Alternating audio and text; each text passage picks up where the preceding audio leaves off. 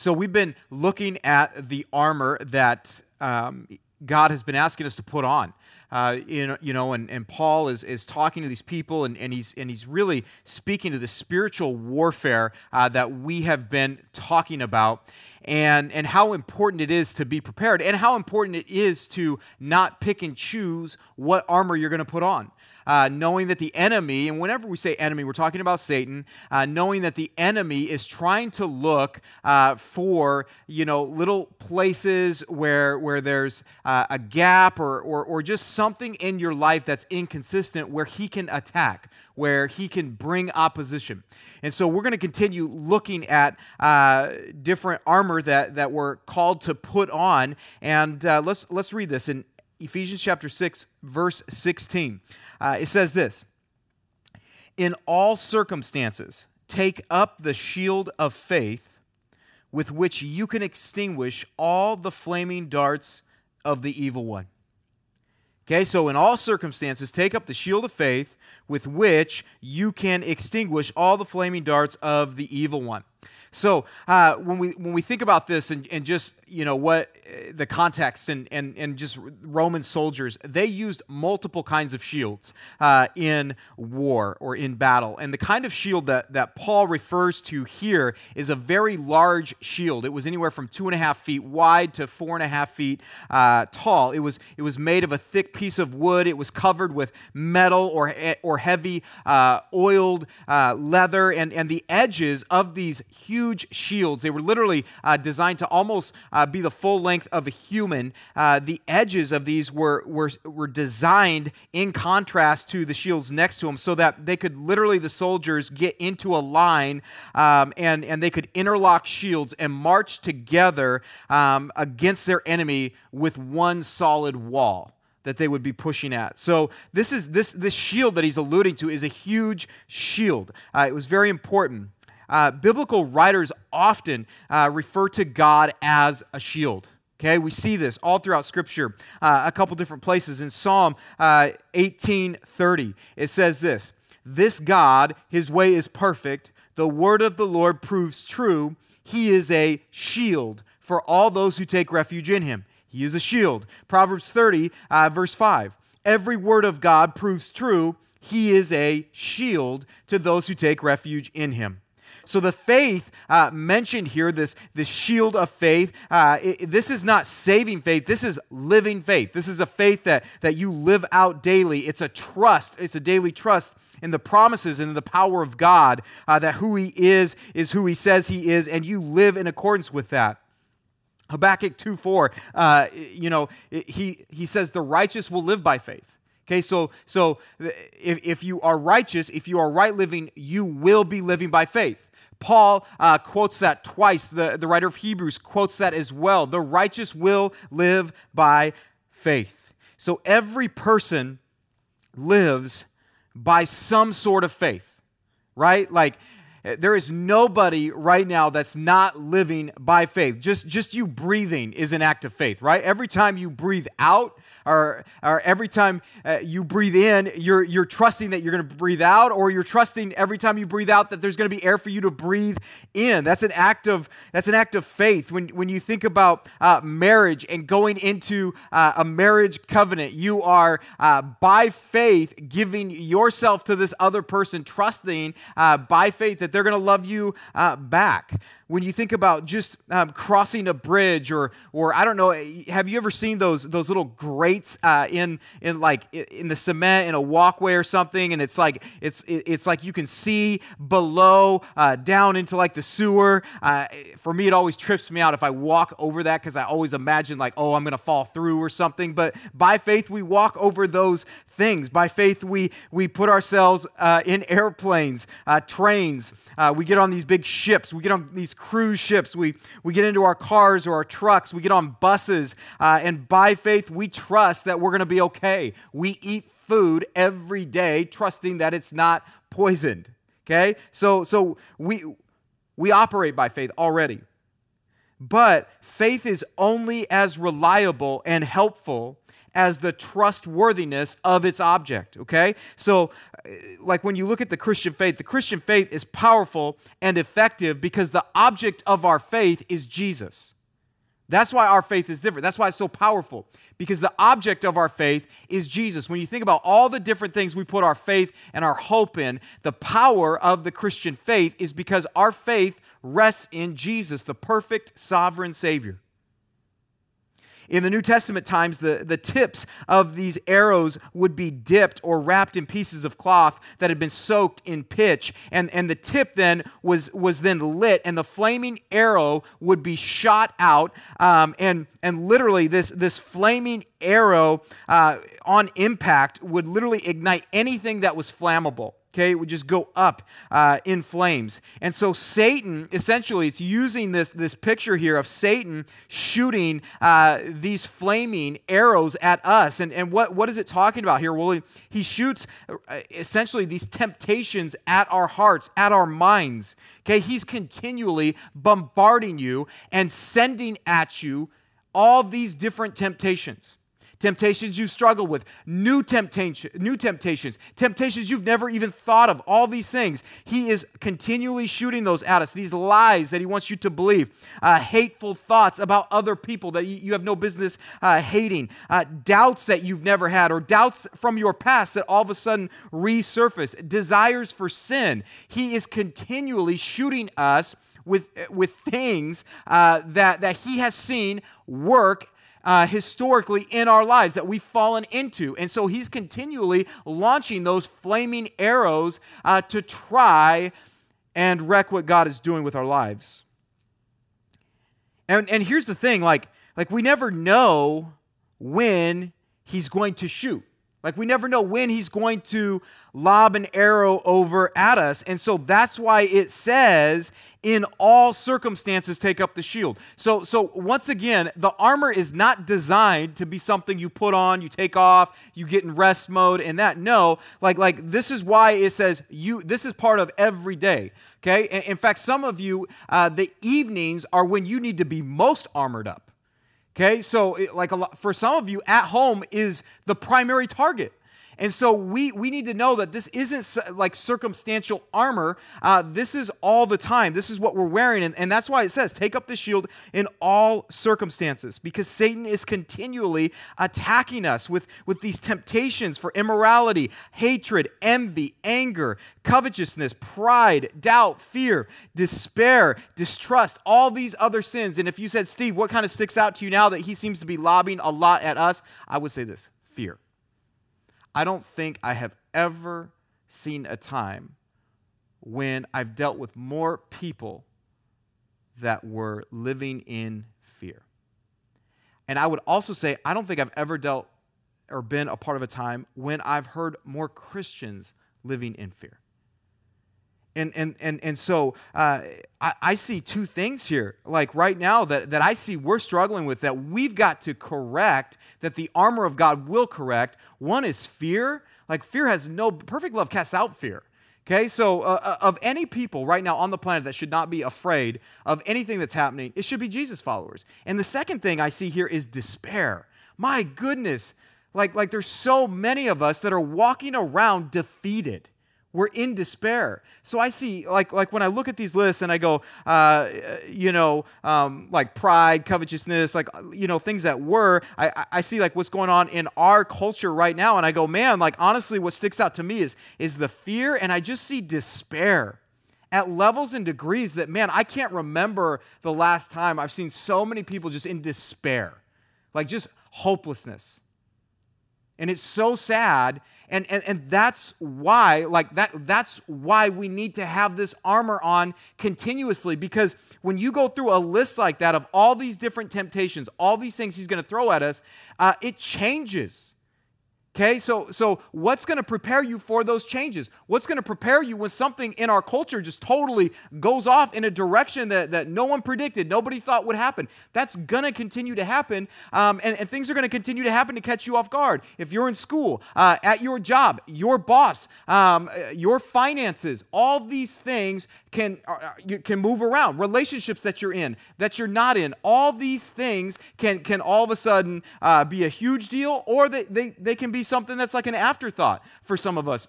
But the reality is, we don't know when we're going to walk through these different stages of life and we're going to experience these different temptations to different degrees, and we have to have the shield of faith. We have to. Like that shield is what blocks that temptation from lighting you up. And when you think about the continual attacks, every temptation that Satan throws at us is a temptation to doubt and distrust God when you look at it. See, Satan wants to damage our trust in God. That's what he wants. He wants to drive a wedge between us and God. He wants to try and create distance uh, and, and specific things. He wants to create that between our relationship with God. And he's so slippery, so sneaky with doing it. I mean, think about this. He even tempted God's own son to try and create doubt and a wedge between the son and the father. Whenever we try to, to justify sin uh, and justify, um, you know, doing something that we know is wrong, we degrade God's character and we actually elevate Satan's, which is just a scary thought because when we sin, we're actually choosing to believe Satan's lies. At the core of sin is me actually saying, it's me agreeing with what Satan's telling me to do and not listening, not agreeing with what I know God is telling me to do. Right? Because because essentially when when I am when, when, anything that is sin is is literally following Satan, right? It's it's obedience to his plan. Righteousness or rightness is a byproduct of following God. And so, and so you just need uh, to know that, that that's his, his plan, that's his purpose. All sin results from failure to act in faith in who God is, right? Every sin uh, comes back to a disconnect in our faith and, and in our reliance that God is who he says he is, and I trust that and I walk in light of that. Uh, 1 John 5 4, it says, For everyone who has been born of God overcomes the world and this is huge. And this is the victory that has overcome the world our faith. Our faith. In verse 17 here of, of Ephesians uh, chapter 6, it says this And take the helmet of salvation and the sword of the Spirit, which is the word of God. Okay, so he says, Take the helmet of salvation and the sword of the Spirit, which is the word of God. So when we look at this helmet, uh, Roman helmets were made of iron or, or bronze. Uh, they had these cheek guards, um, and there was an inside lining uh, of, of, sponge that, that helped make the weight bearable on their heads because these things were heavy. Um, the, but but what, when he talks about helmet, essentially, like a helmet's purpose is to protect the head from injury, right? I mean, that's essentially what a helmet's designed to do. And so, what we see here is Satan wants to attack our minds. He wants to go up top, he wants to attack your mind. When you think of how he defeated and how he got Eve uh, to sin, uh, it's interesting when he's writing to the church at Corinth in 2 Corinthians 11 3, he says this. This is really powerful. It says, But I am afraid that as the serpent deceived Eve by his cunning, your thoughts you catch that? Your thoughts will be led astray from a sincere and pure devotion to Christ. He says, just as the enemy went after Eve's mind, I am concerned based upon how cunning, how, how deceptive, how manipulative he is. I'm concerned that he is going to get a hold of your thoughts up here, your mind, and lead you astray from that pure devotion to God. So, so this is a big deal. that you need to understand like like like your intellect your your understanding your your growth and your knowledge and understanding of who god is is so critical uh, because he's going to go after your mind He's going to go after you there. So if you're not maturing in your mind, you're not going to be prepared. And and he's cunning, right? He's he's deceptive. he's manipulative. He's a liar, and so he's so um, tricky in how he tries to attack you. But but the reality is this: when God controls the mind, Satan can't lead us astray. Like, like, like, if God is in control of what's happening here, Satan cannot lead me in a direction that's in opposition to God because God has controlled. So when we talk about this helmet, this helmet of salvation, it's literally putting on this mind that is controlled by God. The fact that the helmet is related to salvation, it says, this indicates that Satan's blows are directed at the believer's security and assurance in Christ. So he wants to attack the very core of your salvation right? He wants to attack the, that, that place that, that should be your most foundational place of trust. He wants to go after that. He wants to go after your security, your assurance in Christ. So, so when, when we think about how he does that, there's two ways he attacks your mind. Okay? Uh, he does it through discouragement and he does it through doubt. Now, when, when we talk about discouragement, how does he discourage us? How does he attack your mind with discouragement? Well, this is what he's so good at. And I struggle with this. I have to continually fight against this because, man, I don't know about you, but for me, sometimes I get into my own head. Sometimes, uh, sometimes I'm not taking thoughts captive, they're taking me captive. And, and so, what he does with your mind, and this is why it's so important, um, is, is he literally, when he wants to uh, discourage us, he points out our failures. So, he's really good at that. He is really good. He's always got right on tap. He has got your highlight reel of failures that he's waiting to put in front of your mind. He's always wanting to put that back in front of you to remind you of, of mistakes, of things that you wish you could do differently. He, our, our sins. He's great at, at, at reminding you of how sinful you are, of the mistakes you've made, of the things you've ruined. Um, unresolved problems. He's great at continuing to put in front of you unresolved conflicts that you have so that it adds stress, so that it adds, adds anxiety, so it adds weight uh, to everything else. Uh, even poor health. He, he is great at discouraging people through poor health, reminding them of where their health is not at, reminding them that someone else's health is in a better place, whether that's emotional health, uh, mental health, whether that's physical health. He is great at when people are suffering physically, at showing them all the people that aren't suffering to discourage them. So he's looking, whatever, and whatever else seems negative in our lives, he's looking at bringing that, putting that in front of us so that he can cause us to lose our confidence in the love of God. That's what he wants. He wants your confidence to be shaken uh, to the very core of your salvation, that, that, that, that this love of God that you accepted, that you received, that you were so excited about, he is literally, uh, through how he lobs all these attacks, he is creating a gap between what you start to actually believe about God's love. And there starts to become a gap between when you say God's love, but actually when you're alone, when you're by yourself, you go, I don't really know if he loves me.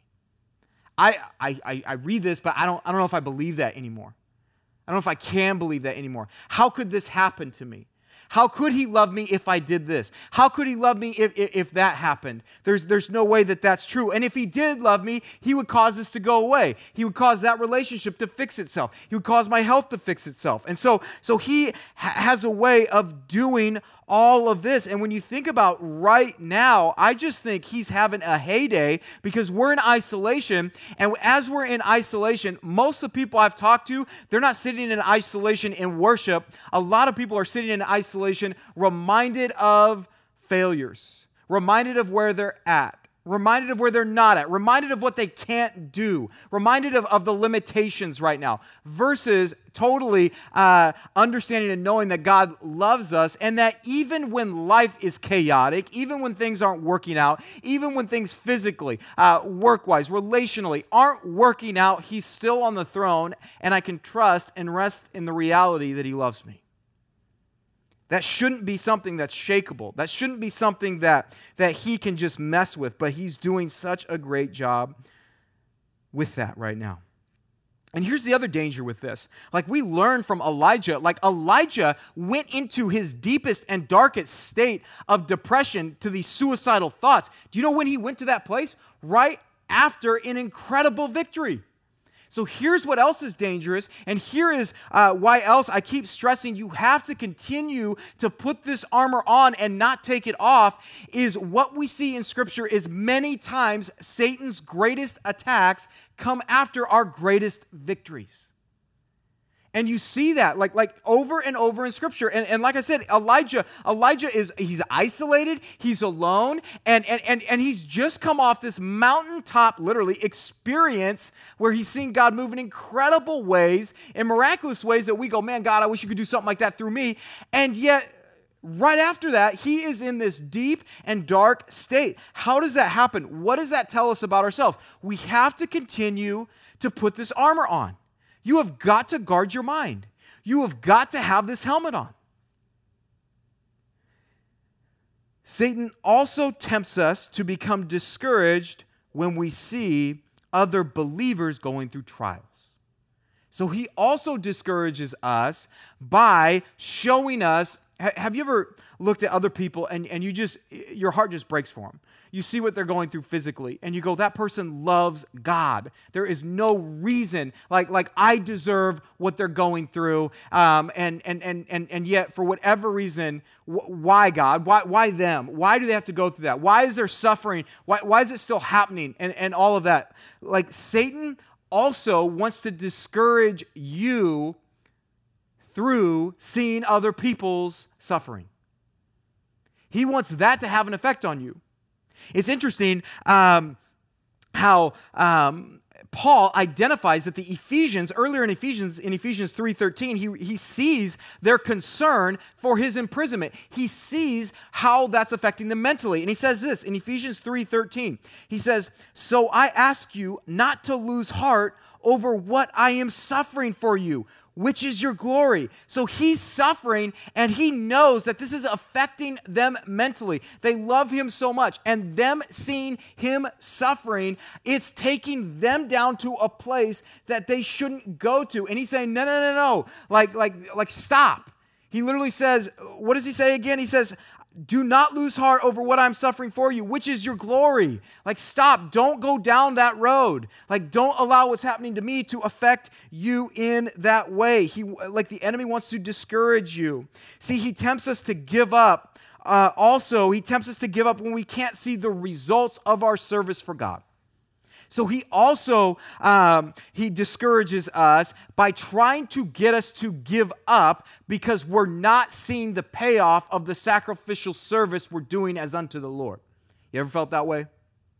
Where you're where you're just giving and giving and giving and giving and you're doing it and you're trying to do it with a pure heart. You're trying to do it for god. But but just over time you're just discouraged. You don't see any fruit from it. You don't see any life change. You don't you don't even you don't even think like anybody even knows. In fact you don't even think god sees anymore. And you've just been going and going and and, and just trying and and you're just trying to focus on pleasing god in that. But you know what happens? We get discouraged. And that's when he tries to tempt us into quitting. See, when the, when the Galatian believers faced uh, that problem, Paul told them this in Galatians 6 9. And I think this verse is huge for us right now.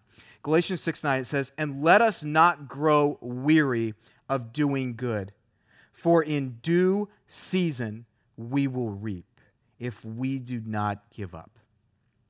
What a great verse for right now. Let us not grow weary of doing good, for in due season we will reap if we do not give up. Keep going. Keep going. Don't let him don't don't let him mess with your mind. Don't be consumed with what you can see. Remember God is operating outside of what you and I can see, what we think we know. He's doing things in people's hearts. He's doing things below the surface. He's he's he's he's he's doing so many things that you and I can't see. Stop creating measurements that that that you think demonstrate whether you're being effective or not. Just trust in Christ and guard your mind. We see that um, when, when, when Satan starts to not only create discouragement, we see the other side. Like if you look at a sword that's double edged, right? And, and so with the other side of the sword we see is doubt. And doubt also leads to discouragement. See, doubts about the truths of God and, and even our salvation, those are the worst kinds of discouragement uh, for believers. Because if a believer doubts God's goodness or if their relationship to God seems like it's uncertain, see, what that does is that takes away our hope. So, what's so dangerous about doubt is doubt takes away our hope and it actually removes the protection from discouragement.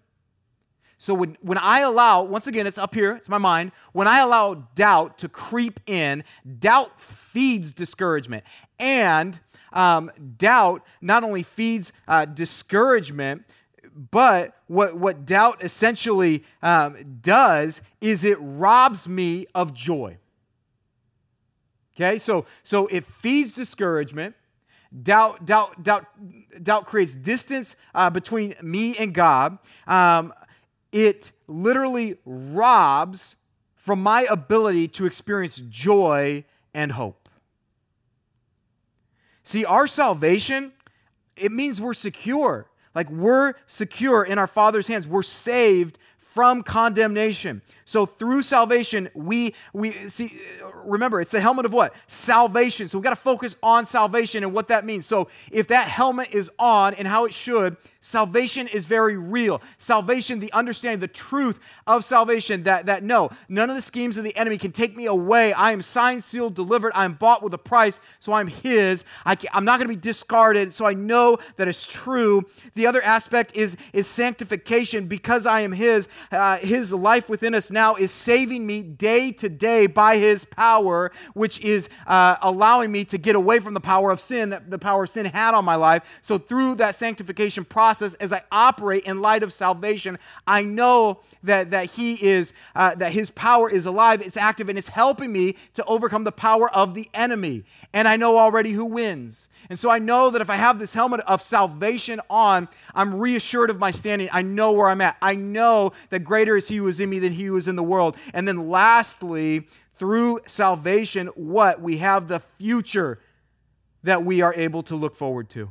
That aspect of glorification when we shall one day be saved altogether forever from even the presence of sin. And so the helmet of salvation, it also is the great hope of the final salvation experience when we are brought up.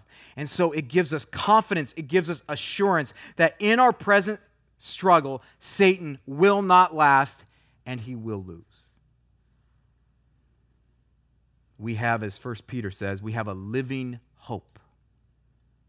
Hebrews 6:19 calls that hope an anchor for our soul. It's an anchor for our soul, that hope. See, our hope is in Him. Remind the enemy of that. Remind the enemy what salvation means to you. You know, for me, I've shared this before. I speak out loud to myself a lot.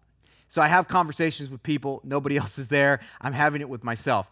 There are times where I find that I do this with Satan, the enemy. I literally, because I feel like it's important for me sometimes to just verbalize it. And maybe this is big for you. And so maybe it's just literally you verbalizing and you telling the enemy, listen, I've been saved from the penalty of sin. I, have been saved from the power of sin. And I'll one day be saved from the very presence of sin.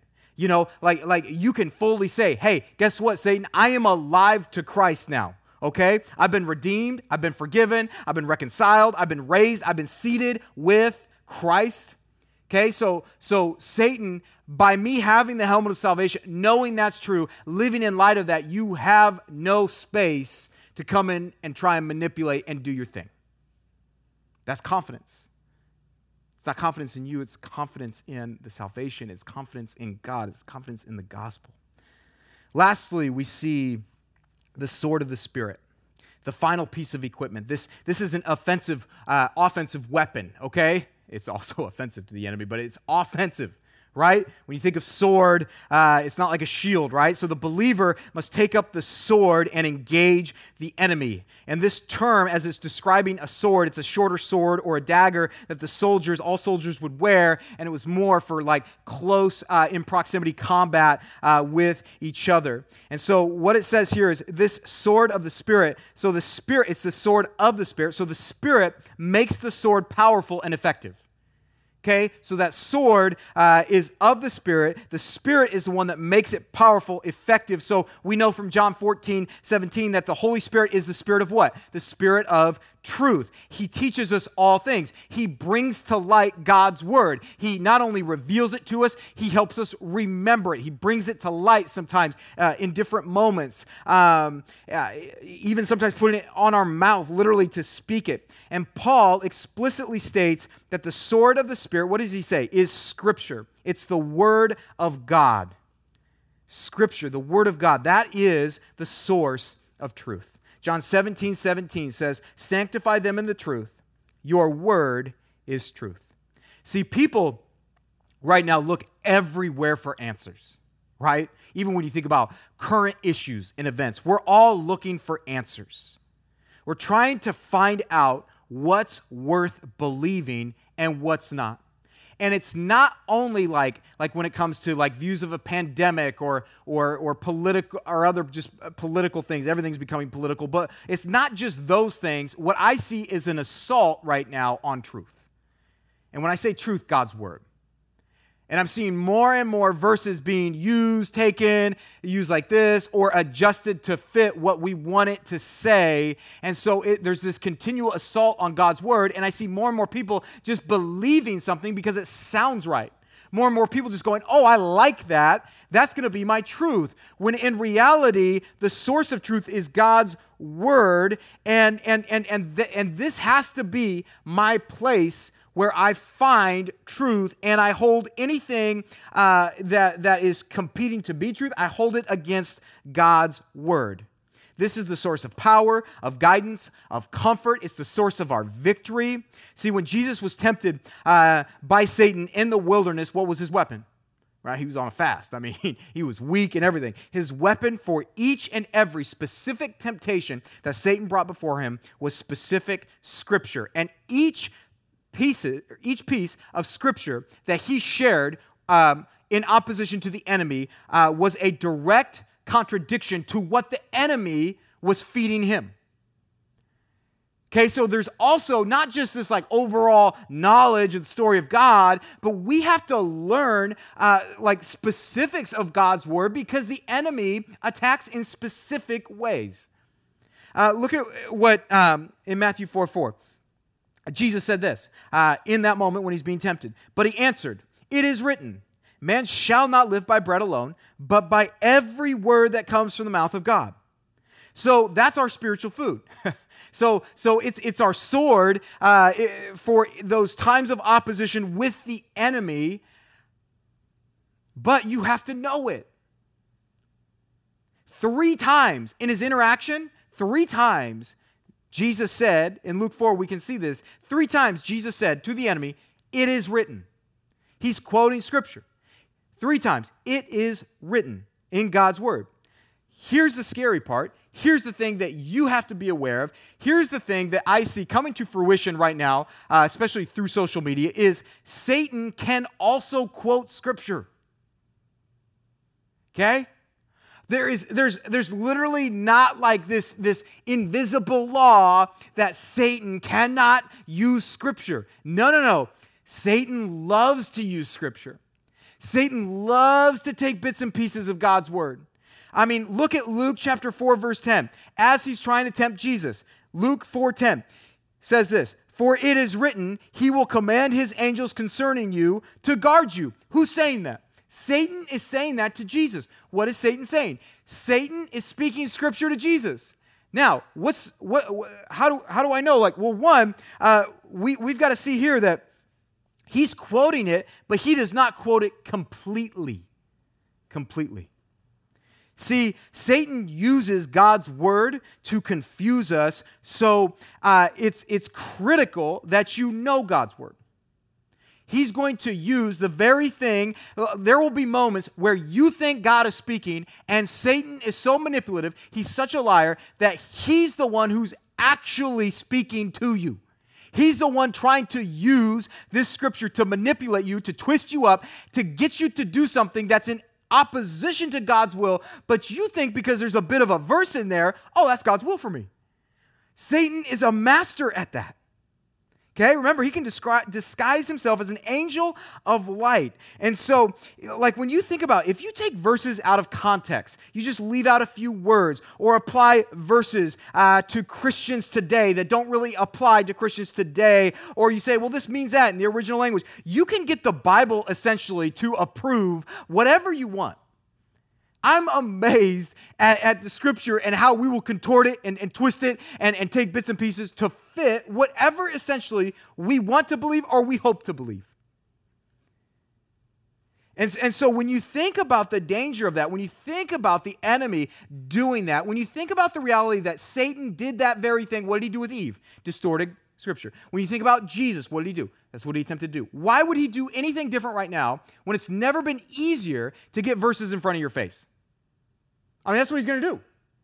It's never been easier to get verses in front of your face. It's never been easier to hear sermons from all kinds of different people and, and, and people speaking on behalf of God, and you have no idea who they are, you have no idea their theology, you have no idea if it's aligning even with Scripture. But if you if it sounds good, we're in.